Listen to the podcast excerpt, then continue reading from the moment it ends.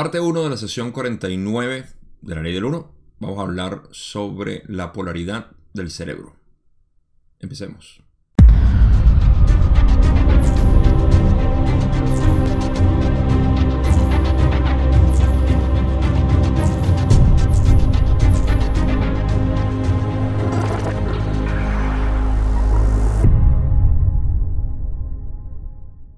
Esta sesión es bastante mixta en términos de los temas que tocan y eh, para eso yo voy a agregar un poquito más a, esa mezcla porque normalmente no eh, menciono lo que son los comentarios que Jim y Carla hacían en el libro 5 y dado que yo hago este trabajo con lo que es el material de Ra, que por cierto está en proceso de traducción en los momentos y pronto les tendré una sorpresa para que eh, puedan tener más recursos los estudiantes del material de RA, pero ya hablaremos de eso.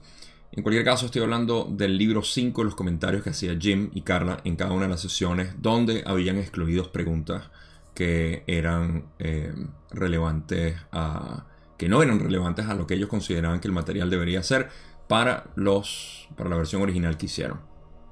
Ahora, antes de entrar en ese punto, y agregar otro tema más. Eh, algunos de ustedes habrán notado que la música que yo utilizo es de Dream State Logic de mi amigo Colby, quien me, eh, quien, con quien he tenido una muy buena relación. Hemos tenido una buena eh, conexión en realidad los dos. Ah, la historia la he comentado varias veces. Pero si notan, el nombre de muchas de las canciones que yo utilizo para los videos tienen que ver de alguna u otra manera. Noten ese pequeño detalle. en lo que sea posible, su música está muy relacionada, los nombres de su música y la música en general está muy relacionada con lo que es la ley del 1, porque obviamente él es un estudiante de la ley del 1 también.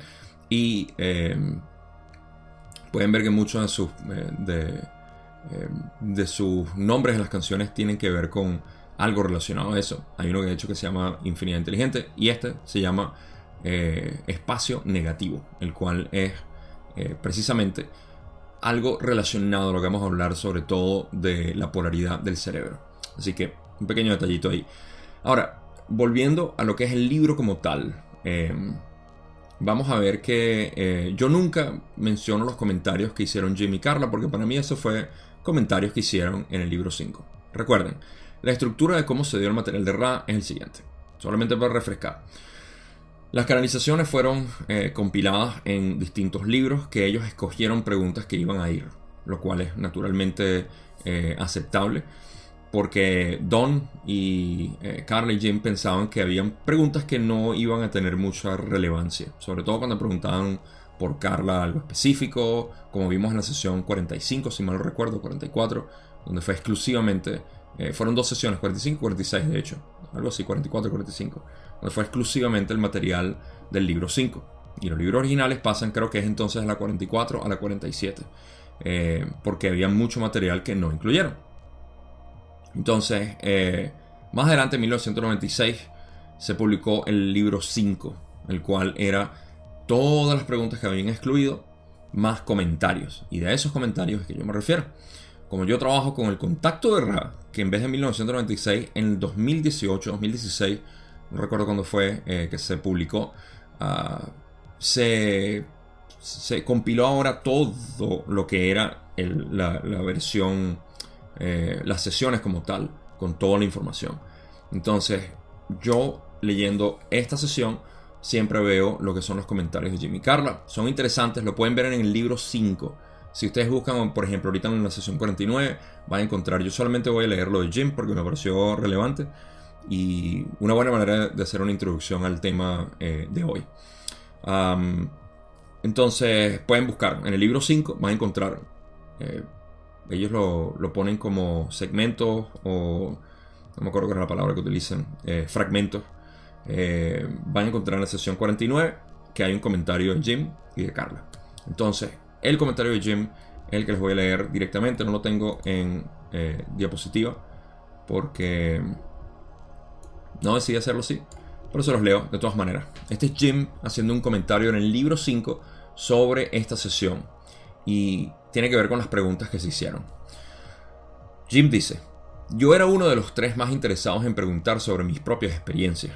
Habiendo sido también un aficionado a la conspiración, esto puede ser comprensible como resultado de una curiosidad hiperactiva y dramática.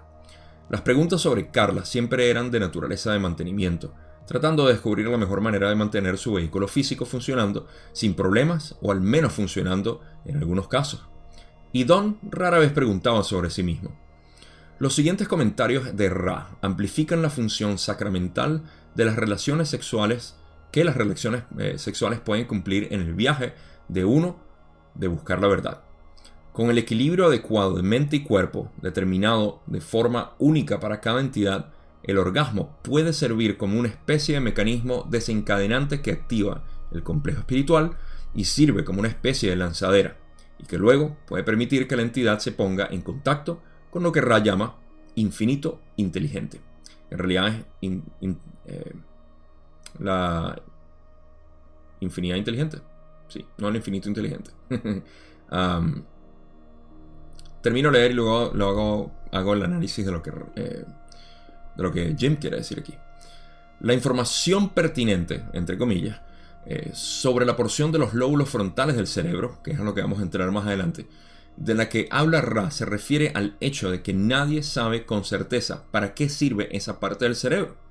Todas las cualidades que nos hacen seres humanos se aplican o se explican en los, los cinco octavos posteriores del cerebro de reptiles y mamíferos. Los pensaderos pioneros, o los pensantes, las personas que pensaban sobre estos pioneros, que estudian esta parte del cerebro, han postulado la posibilidad de que los lóbulos frontales estén activos en la mayoría de las personas y puedan activarse al eliminar los diversos bloqueos en los centros de energía inferior que las experiencias de la infancia han colocado allí, de acuerdo con las elecciones preencarnativas de elecciones para la encarnación. Cuando se hayan eliminado estos bloqueos, es decir, las lecciones se han aprendido, entonces los lóbulos frontales pueden activarse en cierto grado y se puede experimentar un salto cuántico en la conciencia durante varios periodos de tiempo, generalmente bastante cortos, excepto en los casos de yogis, santos y místicos genuinos. Esta es la teoría. Sin embargo, Jim todavía está mirando hacia adelante, entre comillas, digamos. Ok. Dos cosas, o varias cosas en realidad. La primera es que Jim está hablando eh, de algo muy interesante. Jim era un aficionado hacia las teorías de conspiración o conspirativas, lo cual eh, es algo que él dice que es eh, ah, era resultado de una curiosidad hiperactiva y dramática. Em, para mencionar eso rápidamente, porque yo creo que tiene que ver con lo que somos muchos en algunas de nuestras actividades eh, de búsqueda y de entendimiento, de despertar de expansión, es entender de qué se trata esta realidad. Muy a menudo recibo mensajes de personas preguntándome eh, cómo, cómo que ellos no pueden entender. Ellos pueden entender mucho sobre la realidad y sobre que todo, el amor y todo, pero hay ciertas cosas que no pueden aceptar sobre la realidad. Y esto tiene que ver con mucho de lo que se está revelando ahorita, porque estamos en un proceso de eh, quitar el telón del teatro y ver lo que estaba detrás del teatro, a todos los actores, todo lo que estaba pasando, los mecanismos, etc. Entonces estamos viendo muchísimas cosas que estaban operando detrás, la mano peluda, que siempre decimos, eh, que estaba operando las cosas y estamos viendo eh, toda la, serie de atrocidades que nosotros decimos trágicas, eh, inaceptables, etc. Hay personas que no pueden tolerar esto.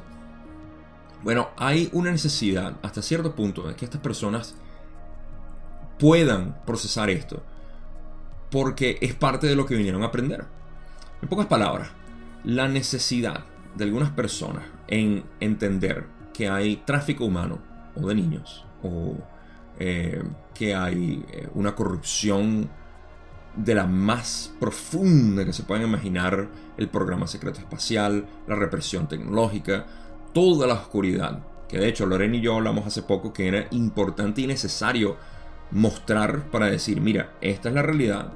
Eh, no tienes por qué eh, meterte a, investigarla, simplemente aceptarla. Hay mucha gente que dice, sí, sí, yo acepto todo eso. Y está bien, lo aceptaron.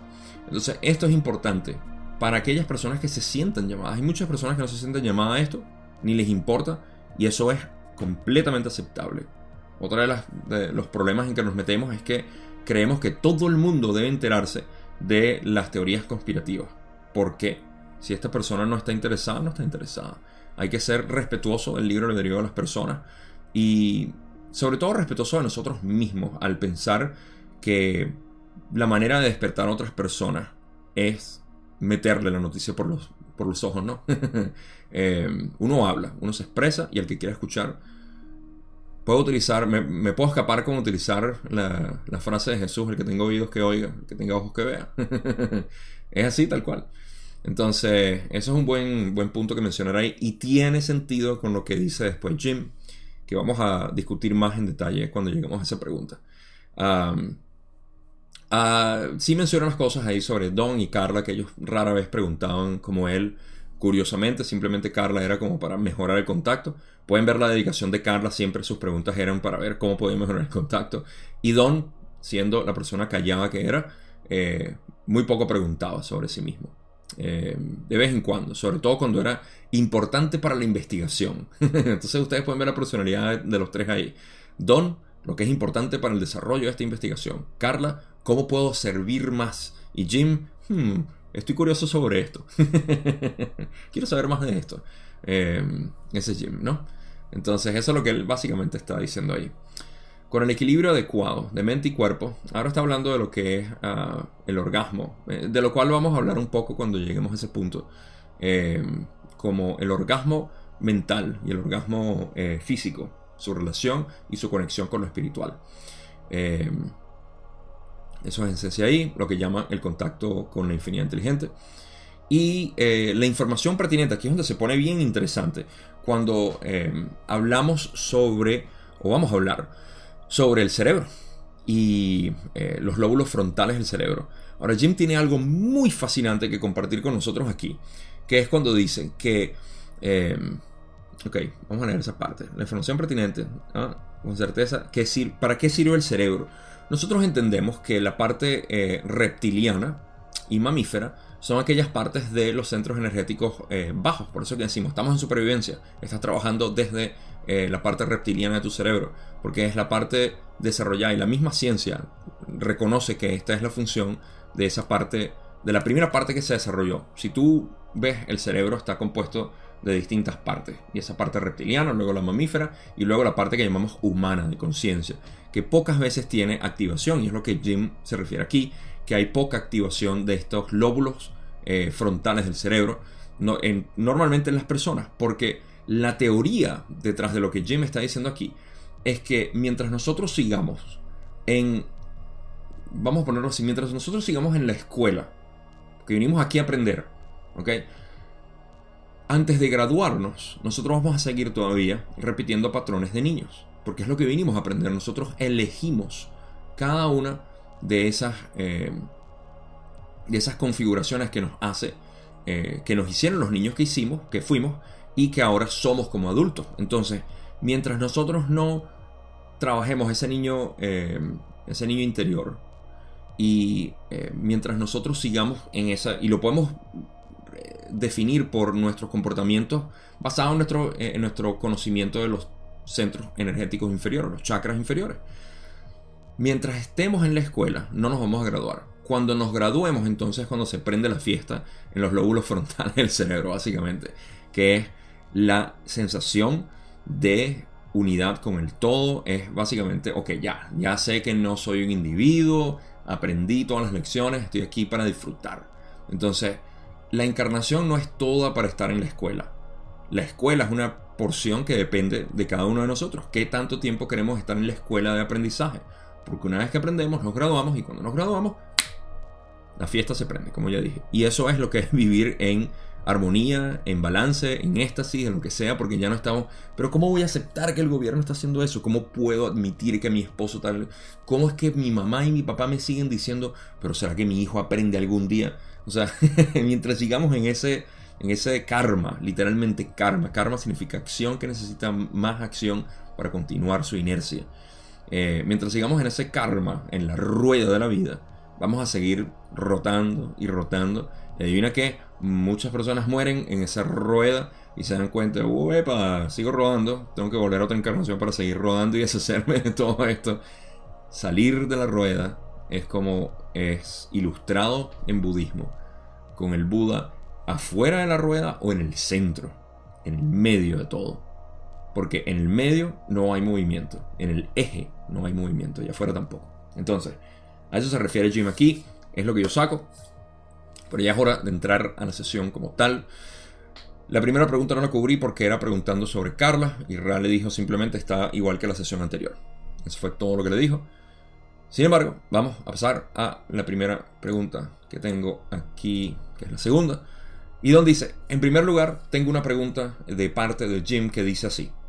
Durante los últimos nueve años he tenido lo que llamo experiencia de los lóbulos frontales en el estado del sueño inmediatamente anterior al de vigilia, cuando me despierto por la mañana.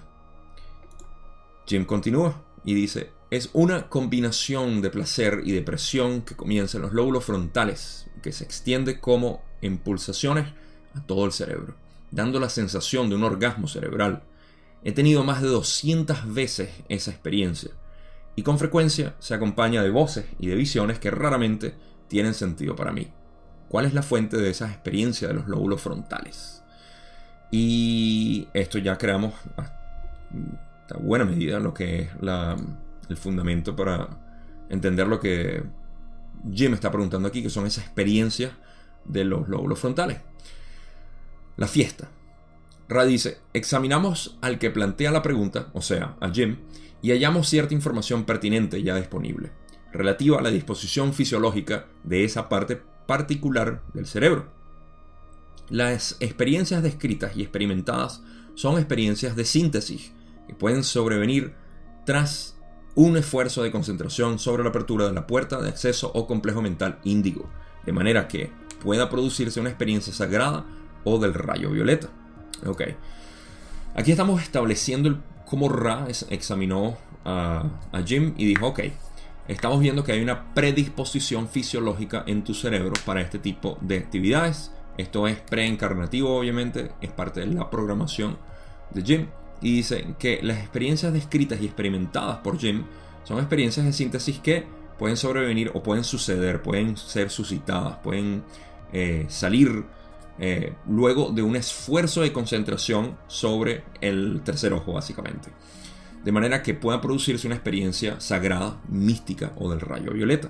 De modo que cuando pones tu énfasis, esto no quiere decir, aunque muchas personas dicen, eh, de hecho, Lorena sugiere que una de las meditaciones que se hagan es a través de el, concentrarse en el rayo índigo, en el tercer ojo y esto también lo dicen yogis eh, hindúes, es poner tu, tu, tu, atención, tu enfoque ahí, ¿no?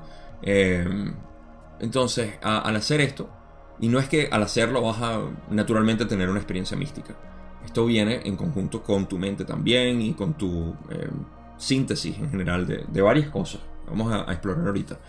Eh, pero en esencia eso es lo que está ocurriendo. Al tocar la puerta, fíjense como dicen eh, dicen la puerta. La puerta de acceso. Me encanta esto porque cuando enfocas tu, atención hacia el rayo índigo, el tercer ojo, estás tocando la puerta de acceso al, eh, a la infinidad inteligente. Y cuando tocas, se te puede abrir la puerta y tienes esa experiencia mística, que es lo que yo llamo, ellos llaman experiencia sagrada o del rayo violeta. Porque del índigo está el violeta y es donde está la infinidad, básicamente. Recuerden, el chakra de la corona el rayo violeta no pertenece a, estrictamente al cuerpo o a la entidad. Es nuestra, nuestro ser compartido. El rayo violeta somos todos. ¿okay? Todos somos el rayo violeta. Si nos vemos como entidades, pudiéramos vernos como burbujas y el aire alrededor entre las burbujas es el, el chakra de la corona. Es un mar, es un océano del cual en realidad todos venimos, somos y vamos y seguimos siendo parte. Entonces pueden verlo de esa manera. Es como tocar hacia ver eh, al rayo violeta, que es lo que nos hace compartir todo. Y es la experiencia orgásmica del espíritu. Ok. Ah,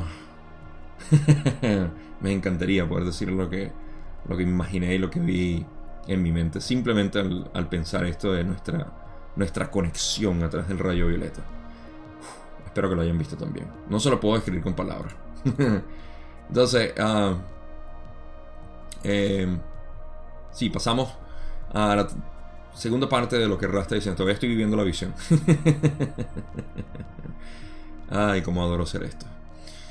Ra dice y continúa, esas experiencias son el inicio de lo que a medida que el cuerpo, la mente y el espíritu se integran en la puerta de acceso o nivel índigo, puede desencadenar no solamente la experiencia del gozo o dicha, sino también de la comprensión de la infinidad inteligente que la acompaña. Así, el orgasmo del complejo corporal y el orgasmo del complejo mental se integran y a continuación pueden seguir la puerta de acceso apropiada para la integración del complejo espiritual y su utilización como lanzadera para el sacramento de la presencia plenamente experimentada del infinito creador. Así es mucho lo que se puede lo que puede esperar quien plantea la pregunta. Tengo el rayo índigo abierto ahorita. ah.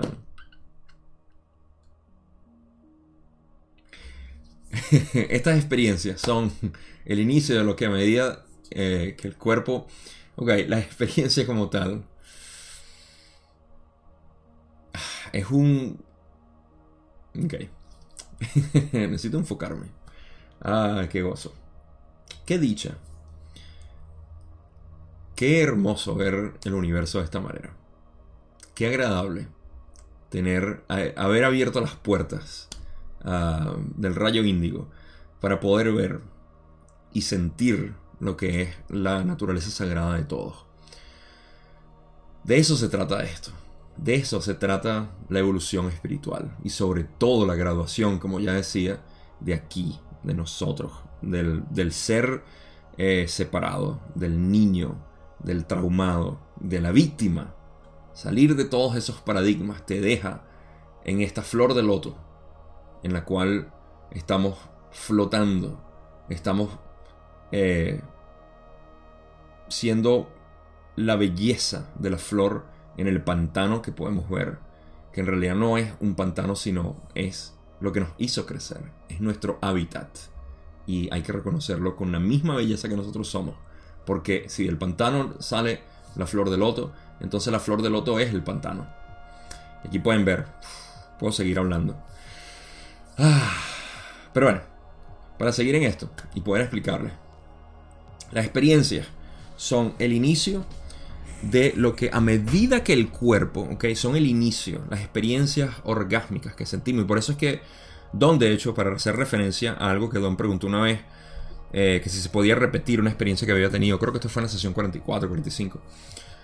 Y Ra le dijo como que no, o sea, eso sería regresar a tus experiencias iniciatorias de iniciado. Eso no ocurre otra vez, ya lo eres, ya eso se integró en ti. ¿No? Entonces, estas experiencias son el inicio de lo que a medida que el cuerpo, la mente y el espíritu se integran en la puerta de acceso, knock knock, ¿quién está ahí? El creador. ah, ah.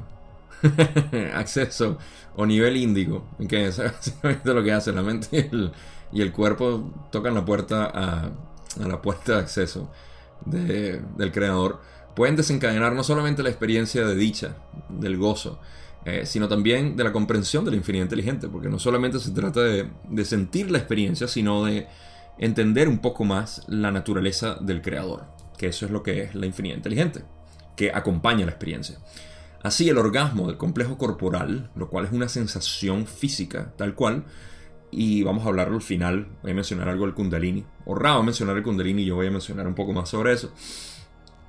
El orgasmo del complejo mental también, que es la experiencia como tal. Primero es la sensación física, luego la sensación mental, que es el orgasmo mental en realidad. Para los que lo han tenido saben a lo que me refiero. Eh, y a continuación pueden seguir la puerta de acceso apropiada para la integración del complejo espiritual. Es básicamente como que unir los tres orgasmos, corporal, mental y espiritual, eh, y su utilización como lanzadera para el sacramento de la presencia plenamente experimentada del infinito creador. En pocas palabras, si no tienes un orgasmo de los tres complejos, no vas a ver al creador. Porque el creador en esencia es esos tres orgasmos. ¿Sí? O sea, no es que el creador te está esperando y tú estás por allá. No, es que tú lo eres y no te has dado cuenta. Y cuando te das cuenta es que tienes ese Satori que tú dices, no puede ser. Y sientes una energía intensa. Ok. eh, entonces, y eso es lo que es vivir en este estado. Eso es lo que yo llamo un estado meditativo, en el cual estás siempre en contemplación de la belleza del mundo como tal. No es que estás en estado orgásmico insostenible, sino que estás en ese estado estable orgásmico.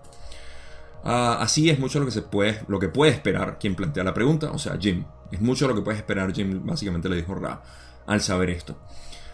Entonces, en esencia, aquí lo que se está eh, discutiendo es eh, la experiencia mística como tal, cómo se desarrolla, cómo, eh, cómo ocurre. Sabemos que los centros energéticos inferiores están para informarnos aquello que no somos y al informarnos eso, nosotros podemos liberar esa energía hacia el corazón, garganta, lo cual nos permite, permite básicamente organizar la energía. ¿okay? La energía inicial aquí, atascada, eh, está esperando subir, ¿okay? porque es aleatoria, todavía no tiene sentido. Y cuando la liberamos hacia el corazón y el chakra de la garganta, se empieza a organizar. Se empieza, es amor y luz, amor y luz, amor y sabiduría. Se empieza a balancear, se empieza a organizar, se empieza a coordinar y eso se lleva a la puerta de acceso que es el rayo índigo y en el rayo índigo es donde en esencia cuando todo está estabilizado se abre la puerta y eh, tienes estas experiencias místicas. Ese es el proceso, vamos a llamarlo eh, mecánico de la metafísica, de lo que ocurre en el cuerpo. Eh, y la experiencia como tal, que yo les puedo decir, yo he sentido en distintas ocasiones, hay muchos tipos, no es una sola experiencia obviamente, cada quien la experimenta distinto y la misma persona jamás la va a tener de la misma manera. Siempre es distinto. Eh, yo las he tenido de distintas maneras y es de verdad algo que eh, te reduce a básicamente nada porque eres el todo.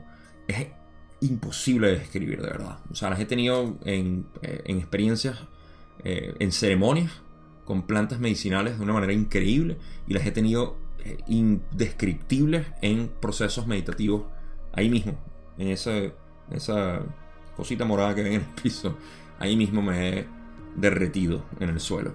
Uh, la verdad que es, es, increíble y es, vale la pena todo, todo vale la pena. En fin, casi media hora, primera pregunta. Vamos a la segunda pregunta. No son muchas las que tengo de todas maneras, pero eh, hay bastante que sacarle. Uh, prepárense a reírse un poquito aquí con Ra y con Don. Eh, pregunta 3. Don dice, me preguntaba lo siguiente. En una sesión anterior mencionaste los sonidos en el oído izquierdo y el derecho. Y que el cerebro izquierdo y el derecho guardan cierta relación con las polaridades del servicio al yo y el servicio al prójimo. ¿Podrías explicarlo? Ra dice, podemos.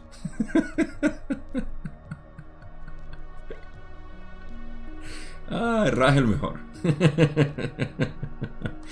Ah, ya lo sabemos, ya lo sabemos. Eh, Don le dice, bueno, explica entonces esa información, por favor. Ra le dice, los lóbulos de tu complejo cerebral físico utilizan energía eléctrica débil de modo similar. Por lo que respecta a la polaridad, la entidad que se rige por la intuición y el impulso equivale a la entidad gobernada por el análisis racional. Ambos lóbulos pueden utilizarse para el servicio al yo o para el servicio al prójimo. Puede parecer que la mente racional o analítica tendrá mayor posibilidad de seguir con éxito la orientación negativa, debido al hecho de que en nuestra comprensión, siendo bastante humildes Raki, dicen demasiado orden es, por esencia, negativo. Ok, ¿qué preguntó Don? Que, que suscitó la pregunta en realidad. Dijo, em, ah, ¿se acuerdan en la sesión 45 creo que fue? Por ahí, 45, 46, eh, donde Don le dice que estaba escuchando un tono en el lado izquierdo y que eso era negativo, y Ron le dijo que sí. Esto fue al mismo tiempo que le estaba hablando que Carla estaba básicamente sin energía y ya querían cortar la sesión. En esa sesión se habló de esto. Entonces, eh, ahora Don quiere saber, muy buena pregunta, ¿verdad? Excelente. Eh, y sobre todo, haciéndole seguimiento a lo que Jim preguntó, que no sé si lo coordinaron. Me parece que, eh, no sé si lo coordinaron o de repente aprovechó la oportunidad, ya que habían hablado de lo que era eh, las experiencias místicas de Jim, ahora lo conectaron con esto. Pero en cualquier caso, porque noten que la pregunta es que si podría explicar cómo hay la relación entre las polaridades del servicio al yo y servicio al prójimo en el cerebro izquierdo y el derecho. O mejor dicho, eh, sí, bueno, el cerebro izquierdo y derecho, que es lo que nosotros conocemos como la parte masculina, ordenada, eh, eh, estructurada, y la parte femenina, intuitiva, creativa, etc. ¿Qué relación existe entre las dos? ¿Por qué uno es positivo y el otro es negativo? Ahora, Don le va a... Ra le va a responder. Y es lo que le dice aquí, que los lóbulos de tu complejo cerebral físico utilizan energía eléctrica débil de modo similar. Ah, la energía eléctrica en este caso se refiere a el, trabajo en conciencia o, la función que cumple el cerebro para procesar la experiencia y, e informar a la conciencia. Esa es una mejor manera de estructurar lo que acabo de decir. Eh, esa es la energía eléctrica que utiliza el cerebro. Y la utiliza de manera similar, tanto en el lado izquierdo como en el derecho lo que eh, causa una em, disimilitud entre las dos y es lo que eh, identifica a ambos, ambos procesos en realidad, porque son dos procesos, una polaridad existente en el cerebro, es, eh, que es lo que dicen, por lo que respecta a la polaridad del cerebro, la entidad que se rige por la intuición y el impulso equivale a la entidad gobernada por el análisis racional. Em, tengo que eh, revisar exactamente lo que dijeron aquí porque me parece eh, esto está mal traducido. Hay una mala traducción. De hecho, saben que para no quitar tiempo voy a hacer una pequeña pausa porque me acabo de dar cuenta que creo que está mal. Y si no, no importa. Ok, sí. La, traducción no está mal, de hecho. Eh, lo que está un poco ambiguo es la palabra equivale. Porque cuando se lee, o al menos yo cuando lo leo, y fíjense esa parte cuando dice, la entidad que se rija por la intuición y el impulso equivale a la entidad gobernada por el análisis racional. Eso pareciera que estuviese en mi vocabulario, pareciera que dijera que la entidad que se rija por la intuición y el impulso eh, es, em,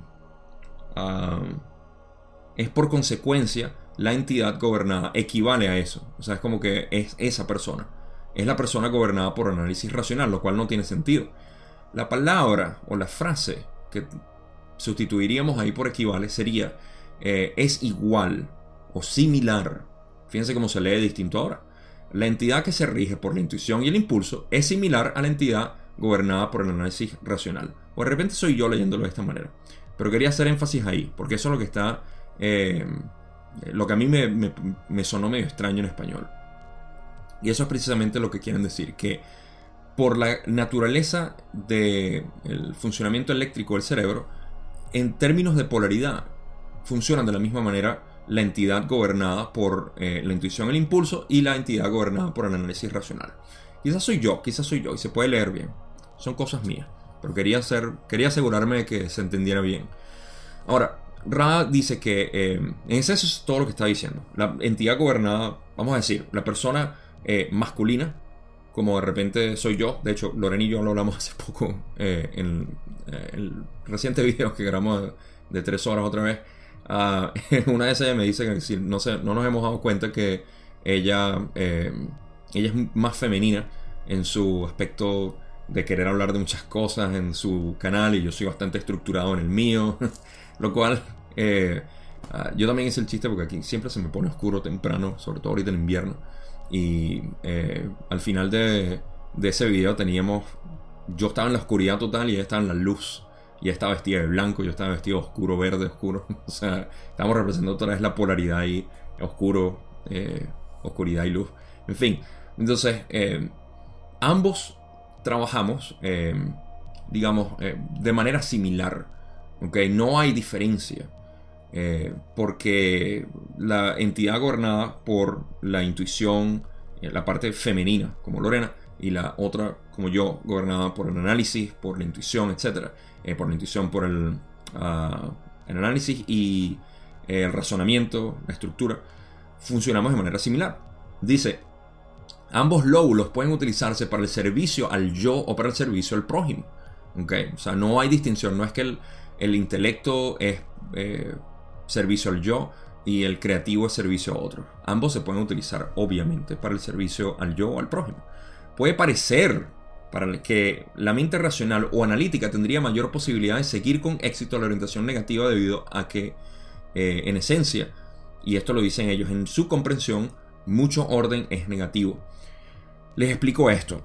Una entidad negativa se hace mucho más eficiente utilizando el intelecto, el orden, porque el intelecto ayuda más al orden que la intuición, obviamente. El, el intelecto eh, ayuda a conectar mejor las cosas y a ordenar, a controlar, a manipular. El intelecto funciona. La, parte creativa del cerebro no es muy útil. Por supuesto que es útil para crear, y esto es lo que vemos históricamente, vemos que la élite ha sido extremadamente intelectual y poco creativa. Pero han sido creativos.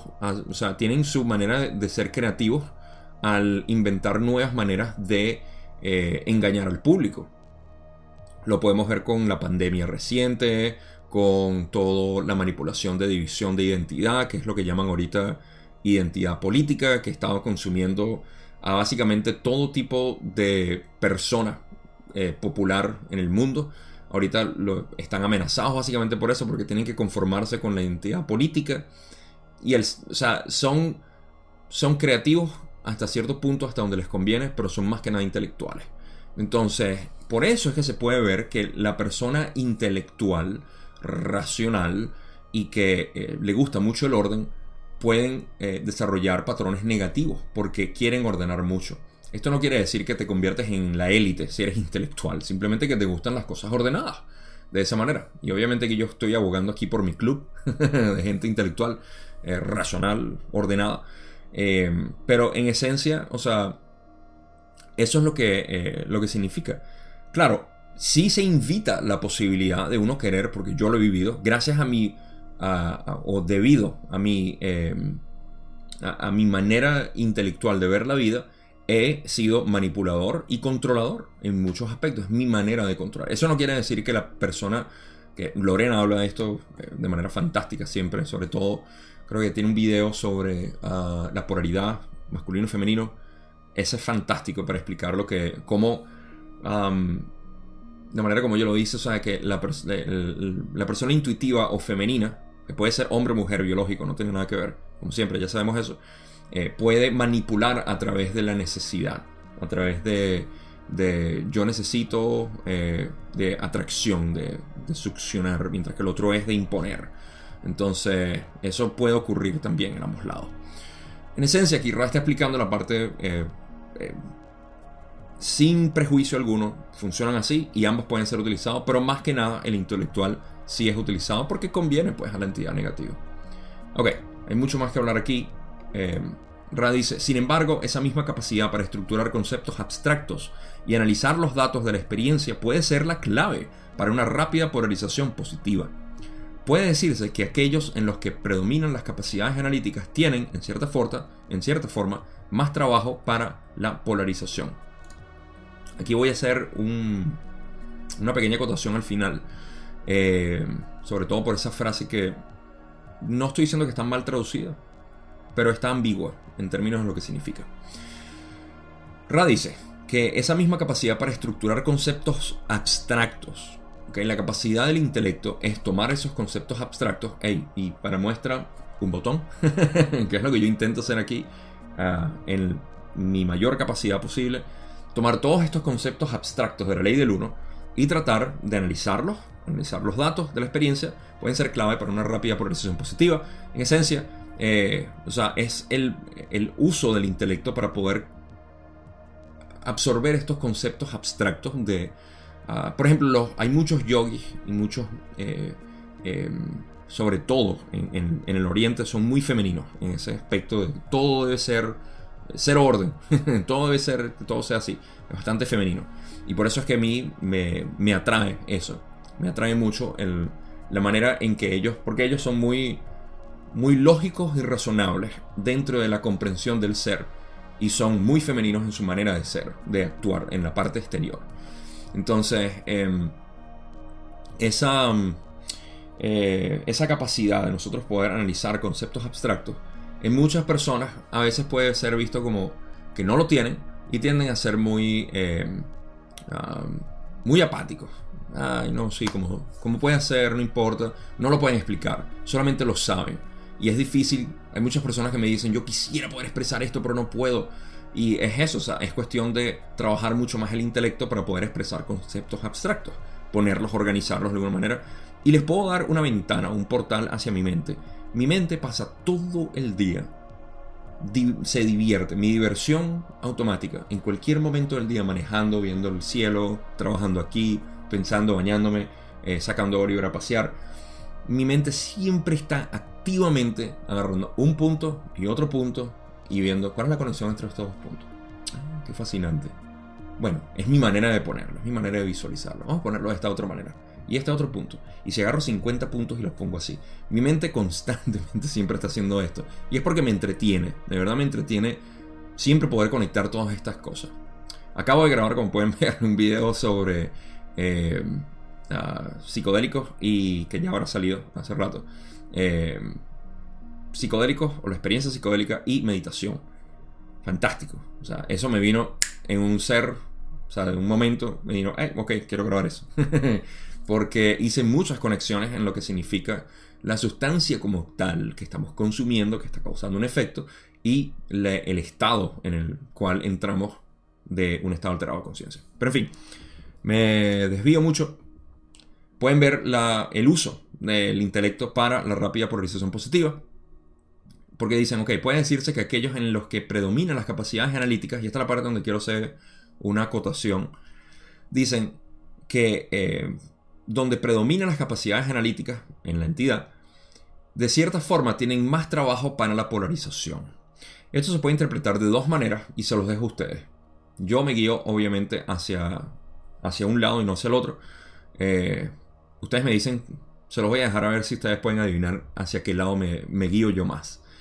Porque esto se puede interpretar que hay más trabajo para la polarización, en, el sentido de que hay más trabajo que hacer por ser intelectual, o que hay más trabajo, em, hay más herramientas con las cuales trabajar para la polarización.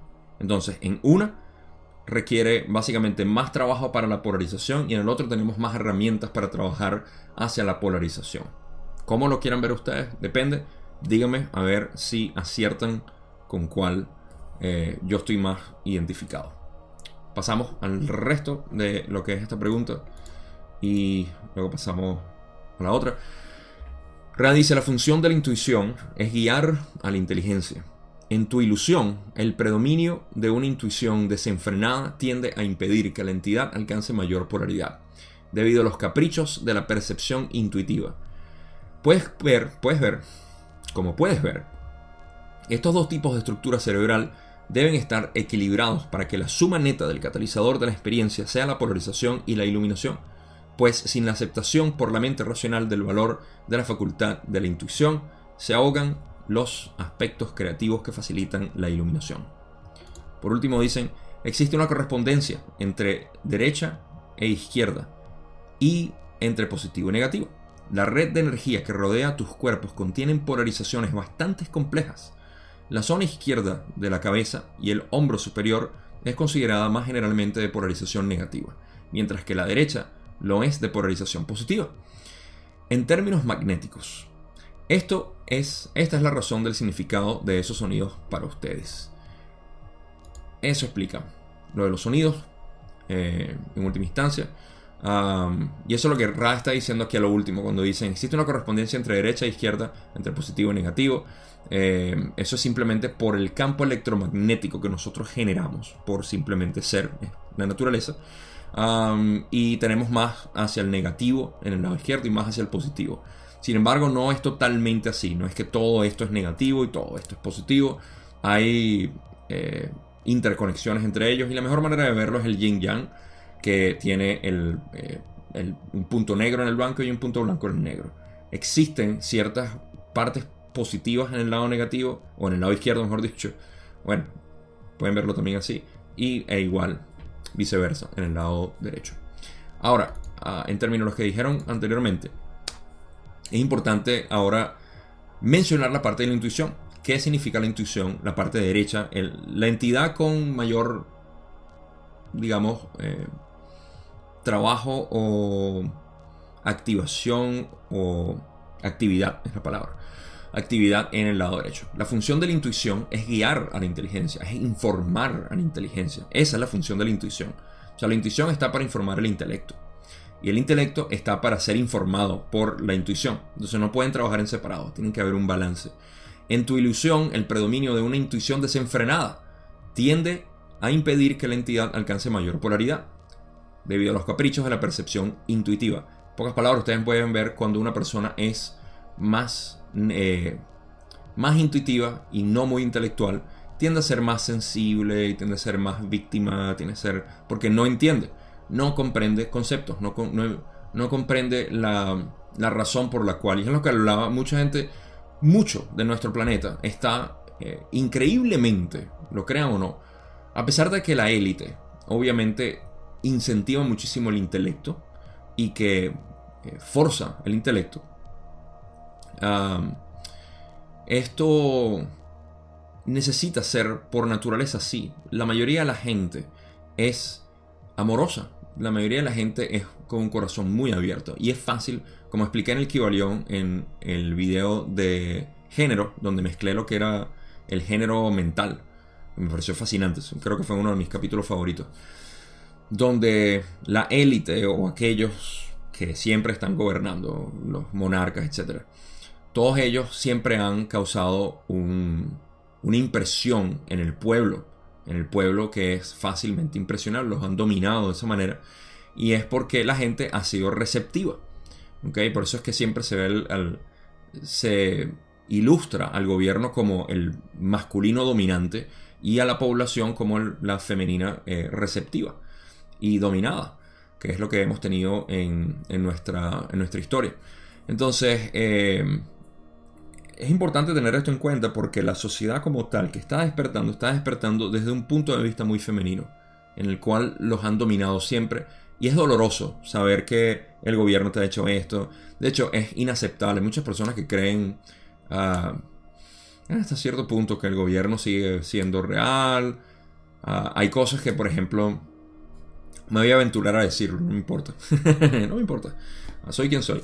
Hay mucha gente que todavía cree que el manejo de la pandemia es real, que, o hasta cierto punto incluso, o sea, hay una, hay una realidad detrás de la pandemia que nadie quiere hablar porque es demasiado sensible para la población.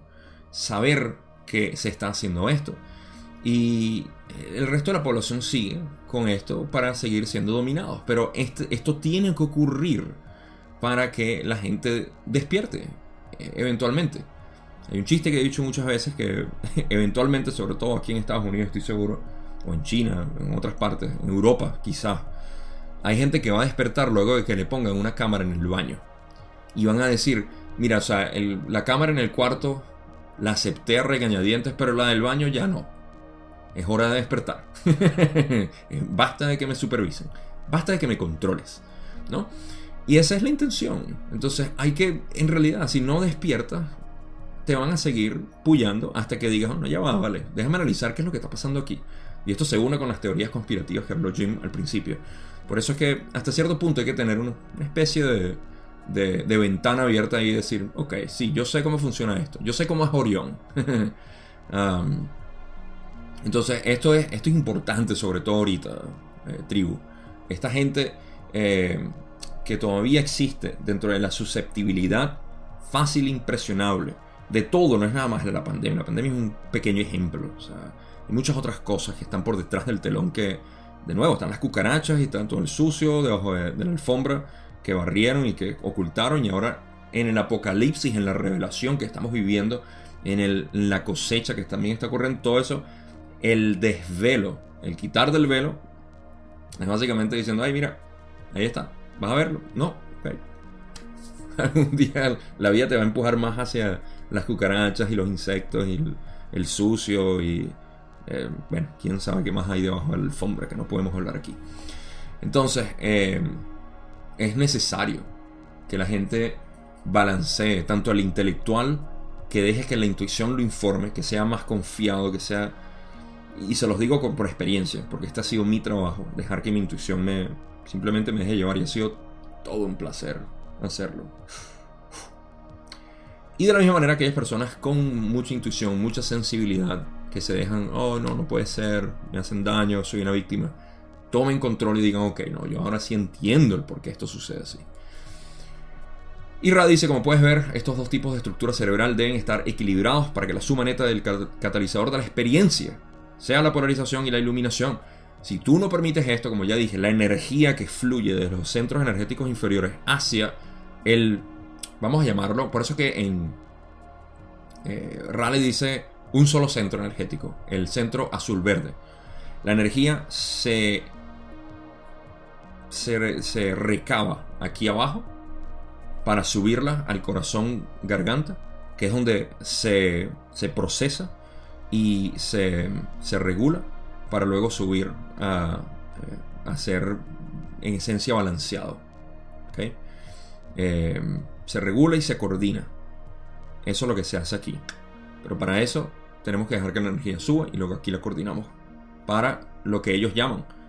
todos los catalizadores de experiencia están queriendo hacer eso. Están empujando energía a través de los centros energéticos inferiores y una vez que los desbloqueamos y sube aquí, lo que tenemos es que trabajarla y eh, trabajarla en el sentido de vivirla, de vivirla y entender entre amor y sabiduría, amor y sabiduría, para que eso pueda llevar a lo que ellos llaman, fíjense, pues sin la aceptación por la mente racional del valor de la facultad de la intuición, se ahogan los aspectos creativos que facilitan la iluminación. O sea, cuando se ahoga la aceptación centros energéticos inferiores. Aceptación en centros energéticos inferiores. Véanlo así. Por la mente racional del valor de la facultad de la intuición. ¿okay? Eso es importantísimo. Sin nosotros poder valorar la, facultad de la intuición que te dice quién ser, se ahogan los aspectos creativos que facilitan la iluminación. La iluminación es el proceso. El proceso final o el objetivo final. Que es lo que hablamos de la. de abrir esa experiencia mística. Pero deben estar equilibrados. Debe estar equilibrado para que la experiencia cause esa polarización que llamamos iluminación. Ok, ahora sí vamos a pasar a la última pregunta que tengo por hoy. Donde dice, ¿podrías detallar las polaridades positivas y negativas en general? Y cómo se aplican a los individuos, los planetas, etcétera? Creo que existe una correlación, pero no estoy seguro. Y aquí vamos a la última parte, donde Rand dice, efectivamente existe una correlación entre el campo energético de una entidad de tu naturaleza y los cuerpos planetarios, pues toda la materia se construye por medio de la tensión dinámica del campo magnético. En ambos casos, las líneas de fuerza pueden considerarse perfectamente como las espirales entrelazadas de una trenza de cabello. De esta forma, lo positivo y lo negativo se entrelazan para formar relaciones geométricas en los, cuerpos, en los campos energéticos tanto de las personas, como llamarías a los complejos mente, cuerpo, espíritu, como de los planetas. Ok, aquí vamos a entrar a algo bastante técnico que yo no tengo en realidad mucho, ah, mucha facultad para, para explicarles, pero puedo guiarlos a ilustrarles un poco cómo funciona esto, cómo se ve todo esto. ¿Ok? Así que voy a hacer mi mejor esfuerzo porque les confieso que esto para mí se escapa de mi conocimiento, de mi entendimiento eh, cómodo, vamos a decir así, en el cual me siento bastante cómodo de explicar. Y vamos a divertirnos con esta pregunta nada más. Don quiere saber si hay una relación entre lo que son los campos magnéticos. ¿Cuál fue la pregunta que hizo como tal? Hay una relación entre el cuerpo, o sea, del individuo, el humano, y el planeta, en las polaridades positivas y negativas cómo, existen dentro de nuestro campo, porque eso es lo que existe. Nosotros tenemos un 7 chakras, el planeta tiene 7 chakras también. Nosotros tenemos un kundalini, el planeta tiene un kundalini. Eso es lo que en, esencia vamos a discutir aquí. Pero es una manera bastante técnica. Y de nuevo, eh, es difícil para mí explicarlo. Pero en cualquier caso, vamos a ir parte por parte. Ra dice, existe una correlación entre el campo energético de una entidad de tu naturaleza y los cuerpos planetarios. Hay una relación, definitivamente, en los campos energéticos. Vamos a verlos como la figura del toroide. El toroide, que es un campo electromagnético básicamente, que está fluyendo. La, energía fluye de abajo para arriba, visto desde este punto de vista, y eh, se amplía, tiene una ampliación y luego vuelve a, hacer, a salir de arriba para abajo y vuelve a recogerse y está en, eh, en secuencia infinita. un ciclo infinito y pasa por esos lados. Por eso es que tenemos un campo negativo o una parte negativa y otra positiva en general. Porque son como dos, eh, no sé, dos, dos donas que existen donde se mueve todo esto. ¿okay? Y de hecho, el mismo toroide visto desde arriba pues, parece una dona. Porque no es que existe este separado y este separado, todos están entremezclados, una dona completa. Entonces, esto obviamente existe entre el planeta y el ser humano. Ah, dicen, eh, pues toda materia se construye por medio de la tensión dinámica del campo magnético. pocas palabras, eso es lo que acabo de decir. Eh, en ambos casos, las líneas de fuerza pueden considerarse perfectamente como los espirales entrelazados de una trenza eh, de cabello. Fíjense, em, esto es importante las líneas de fuerza, esas líneas de fuerza que causan la parte interna del movimiento y también por fuera, eh, un poco más sutil quizá, por dentro está entrelazado. Eso es lo que vemos como el kundalini, que lo voy a mencionar ahorita, es esas fuerzas que se, dibujan, como las culebras que van en espiral, eh, como espirales entrelazados de una trenza de cabello, tal cual. De esta forma, lo positivo y lo negativo se entrelazan para formar relaciones geométricas en los campos energéticos tanto de las personas como los planetas, en esencia. De esa manera, los dos se, eh, se, relacionan. El, positivo y el negativo se unen y forman lo que es. Ahora, aquí es donde se pone complejo que yo no puedo. Los voy a remitir a, algo que va a ser fascinante, creo que les va a gustar. Em, y he hablado de eso anteriormente. Pero fíjense, es, es tan hermoso que no lo puedo explicar. de esta forma, lo positivo y lo negativo se entrelazan, ¿ok? Como dos culebras, el positivo y el negativo están entrelazados para formar relaciones geométricas. Pero esto no son relaciones geométricas dentro de las dos culebras. En realidad, esta mezcla entre positivo y negativo están creando relaciones geométricas en personas y en planetas que forman a, las entidades como tal. Si ustedes quieren ver esto en acción, les voy a recomendar lo que son los fractales. Lo que son el Mandelbrot, Mandelbrot set. Es conocido por Benoit Mandelbrot, quien fue quien descubrió básicamente estos patrones matemáticos. Lo cual no voy a explicar ahorita, eh, porque uno, no tengo la facultad, y dos, porque es bastante complejo incluso lo que yo sé. Números complejos, eh, series, en realidad es la serie de Mandelbrot creo que en español se dice. Eh, del Mandelbrot. Pero son, eh, son geometrías naturales que existen en patrones matemáticos por estas series de números complejos eh, proyectados en la gráfica, simplemente una gráfica de ejes X y Y. Y se ve hermosísimo. El punto es que aquí vemos la precisión matemática del creador al crear patrones fractales que contienen el mismo, la misma geometría en distintas modalidades. Entonces para eso les voy a dejar un link en la descripción donde pueden ver el zoom in, el viaje, la exploración hacia lo que es un Mandelbrot set. Es fascinante. ¿Por qué quiero que vean eso? Porque toda la naturaleza está creada por este principio matemático. Todo.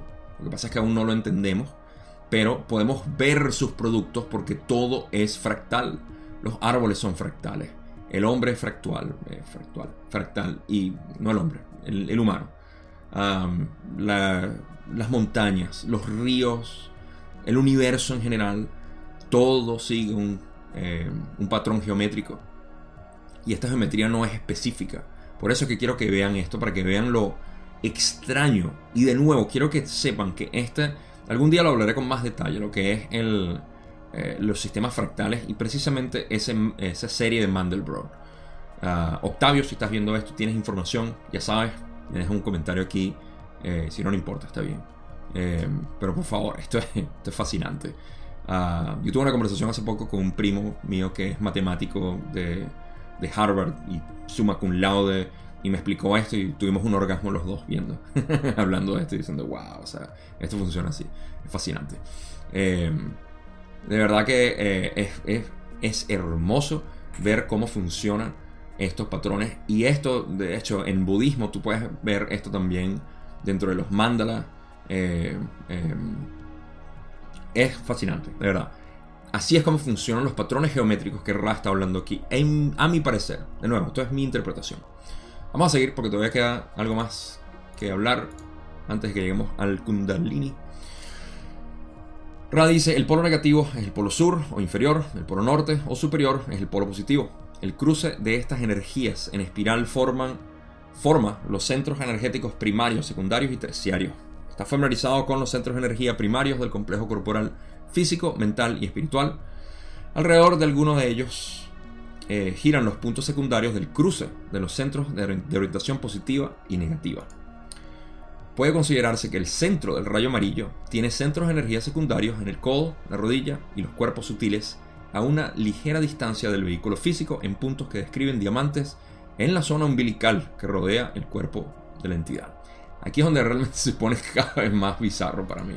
Porque primero, está hablando, uh, el polo negativo es el polo sur. Esto va a ser importante cuando mencionemos ahorita el kundalini. El polo negativo es el polo sur o femenino eh, inferior eh, ven como aquí se puede prestar para que las mujeres se molesten. o sea, ah, y ahorita que hay tanto, tanto problema con eso. Pero ustedes saben, ustedes son bastante sabios como para no sentirse eh, que estamos hablando de manera negativa, inferior, polo sur, la mujer, uh, femenino. No tiene nada que ver con el género biológico. Todos tenemos ambos. Ah, el polo norte o superior es el polo positivo o masculino. Eh, el cruce de estas energías, estamos hablando del mismo individuo, ah, el cruce de esta energía en espiral forma los centros energéticos primarios, secundarios y terciarios.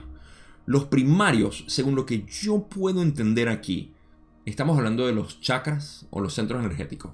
Yo sé que hemos hablado de los centros energéticos primarios como el rojo, el amarillo y el azul, pero en este caso, cuando estamos hablando de secundarios y terciarios, y sobre todo por lo que explican en la próxima diapositiva, se entiende que los primarios son estos chakras.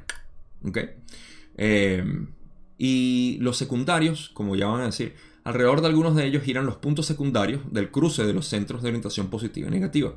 No entiendo cómo son positivos y negativos, eso sí es verdad que se me escapa. Si alguno de ustedes tiene idea, déjenme en los comentarios. Pero lo que dicen después es que puede considerarse que el centro del rayo amarillo, aquí tenemos el centro energético amarillo, Manipura, eh, ¿qué dicen? tiene centros de energía secundarios en el codo o en los codos y las rodillas.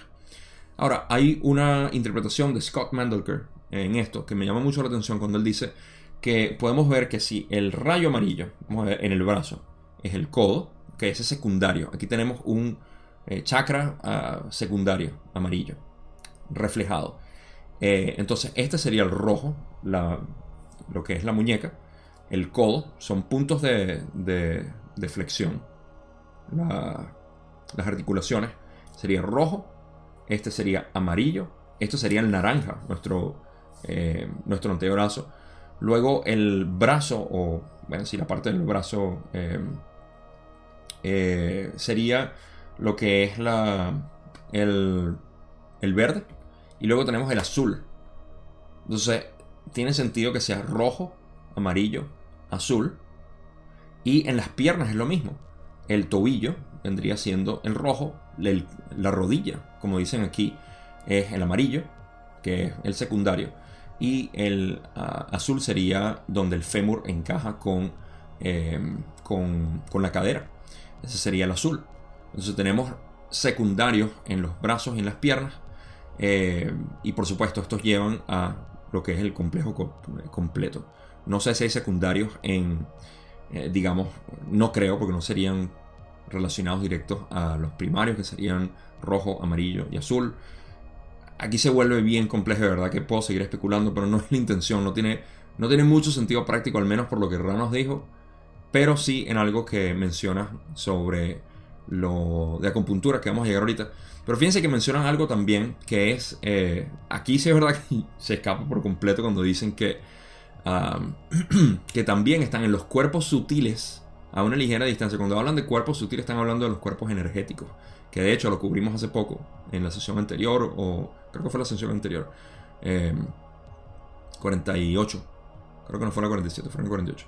Em, los cuerpos sutiles, astrales, todo eso, que ellos describieron, y aquí nos confunden otra vez hablando de sutiles, eh, son los cuerpos de distintos, de los distintos centros energéticos, o de los rayos eh, reales, o, o sea, como lo dicen en español, true color eh, color real, color verdadero. Pero son eso. Entonces hay, aquí dicen ligera distancia al vehículo físico, que estos cuerpos sutiles están en puntos que se describen, que describen diamantes en la zona umbilical que rodea el cuerpo de la entidad. No entiendo. Ahí sí verdad que uh, se fue. Lo siento, me disculpan por eso. por eso sí no lo entiendo. Ah, solo sé que hay conexiones.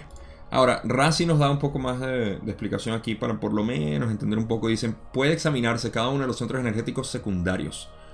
Em, algunos de ustedes trabajan con estos centros de energía y a esto lo llaman acupuntura. Sin embargo, cabe hacer notar que con frecuencia se producen anomalías en la ubicación de dichos centros de energía, de forma que la precisión científica de esta práctica queda en tela de juicio. Es cuestionable, básicamente como la mayoría de los intentos de precisión científica, no tiene en cuenta o no toma en cuenta las cualidades únicas de cada creación. Cada creación es cada individuo. Cada uno de nosotros somos una creación. A eso se refiere. esto es simple. Cada, em, cada, uno de los centros energéticos secundarios em, se puede examinar como en el caso de la acupuntura. Si se dan cuenta, en la acupuntura te ponen distintas presiones o puntos claves para aliviar ciertas partes de los órganos, eh, la misma piel incluso, que es un órgano.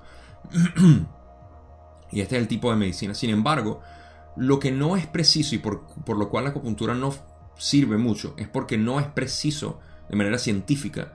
Visto de esa manera, tendría que ser alguien que de verdad sepa, que pueda leer tu energía y diga, ok, sí, yo sé que lo tuyo es un problema en la rodilla por el chakra, ¿sí? porque lo asocian con el chakra manipura el centro energético amarillo.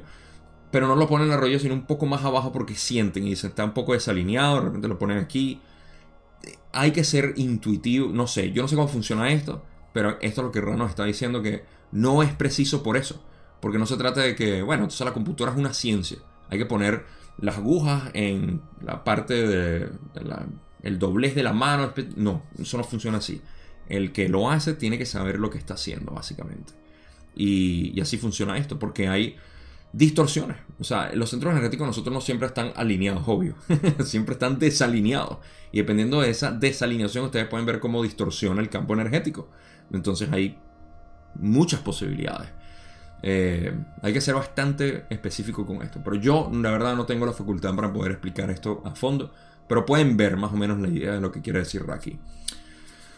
Ah, y sí, bueno, esa, última frase es importante. Como la mayoría de los intentos de precisión científica, de creer, no, con esta pastilla te vas a mejorar. Para nada. Las pastillas no hacen absolutamente nada por los centros energéticos. Eh, eso es cuestión de cada quien. La mente es la que hace todo por los centros energéticos. Pasamos a la última parte de esta respuesta y el final ah, de esta, esta primera parte. Ra dice, el concepto más importante que debe comprenderse sobre el campo de energía es que el polo inferior o negativo atraerá la energía universal hacia él desde el cosmos. A partir de ahí avanza para reencontrarse y reaccionar con la energía positiva en espiral que desciende desde lo interior. Desde el interior.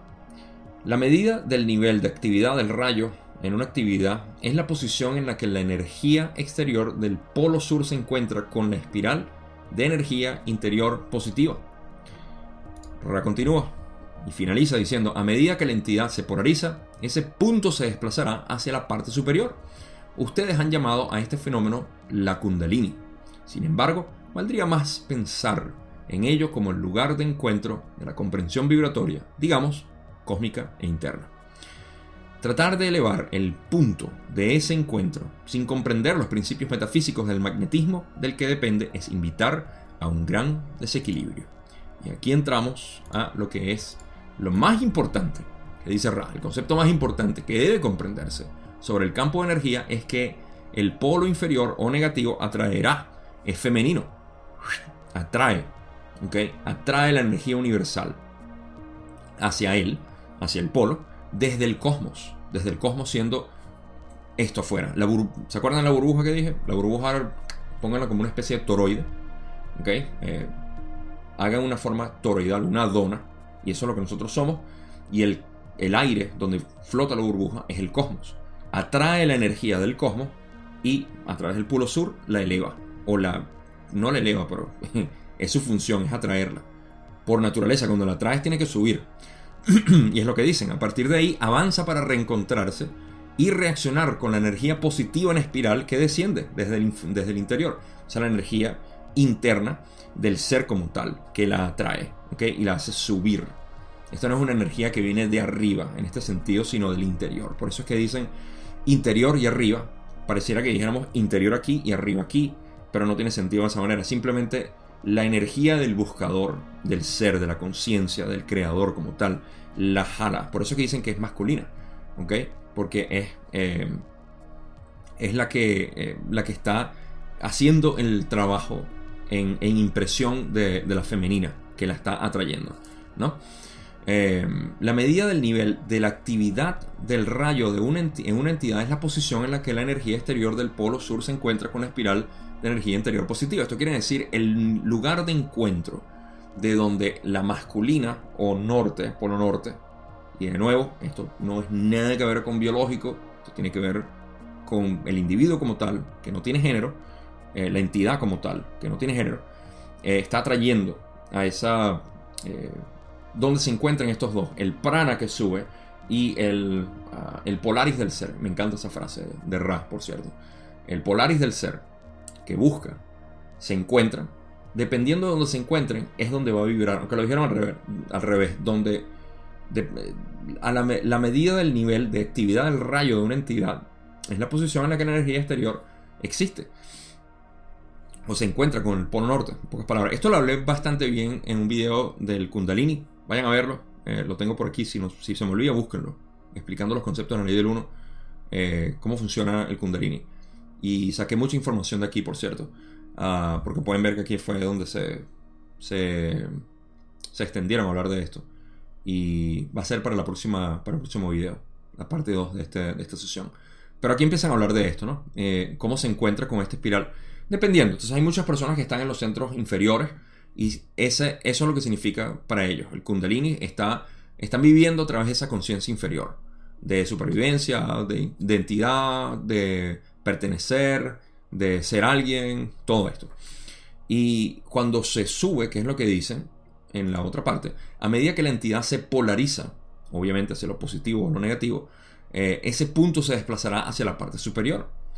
En la entidad positiva sube a través de todos los centros energéticos, en la entidad negativa eh, se atasca y se usa esa energía básicamente para poder hacer contacto. Se hace un bypass, pero hace lo mismo, elevan la energía al índico, ¿sí? Entonces, pero tienen que concentrar la energía en los centros inferiores eh, lo suficiente. Cerrar el corazón 95%. 95%. Eh, servicio al yo. Servicio al yo. Al yo aparente ilusorio. Em, entonces se desplazará hacia la parte superior. Ustedes han llamado a este fenómeno el Kundalini. Ah, sin embargo, valdría más la pena llamar como el lugar de encuentro de la comprensión vibratoria cósmica e interna. Cósmica es ese aire donde están las burbujas. Interno es lo que es la burbuja que se está generando, que es el ser. El ser que busca manifestarse como tal. Entonces, dependiendo, si dibujamos los siete chakras, dependiendo de donde se encuentre. Es mejor decir en vez de Kundalini, porque Kundalini la gente piensa, ah, bueno, esto era la energía, la energía elevada. No, Kundalini, en este caso, como lo está explicando Ra, es el punto de encuentro que es más fácil de explicar para otras personas que tú puedes vivir que esta persona está trabajando, está muy activo en su chakra naranja. Eso quiere decir que tiene mucha energía para subir. Está muy, tiene, mucha energía en la parte amarilla, parte social, tiene mucha energía en el rayo verde, mucho amor, tiene más energía para seguir subiendo. Y esa es la intención de elevar el kundalini. Entonces, eh, tratar de elevar el punto de ese encuentro sin comprender los principios metafísicos del magnetismo del que depende es invitar a un gran desequilibrio. Esto es importante para las personas que dicen, ah, yo quiero elevar mi kundalini de manera eh, como sea, quiero elevarlo, quiero elevarlo pero no están tomando en consideración su conciencia, quiénes son, todo lo demás, y están queriendo elevar esa conciencia de manera natural y decir, no, no, no, yo me olvido de todo lo que yo reprimo, todo lo que yo soy, porque yo soy este, esta entidad espiritual. Yo soy muy espiritual. Ahora que sé que eso no me funciona, eh, el ego, voy a matar el ego.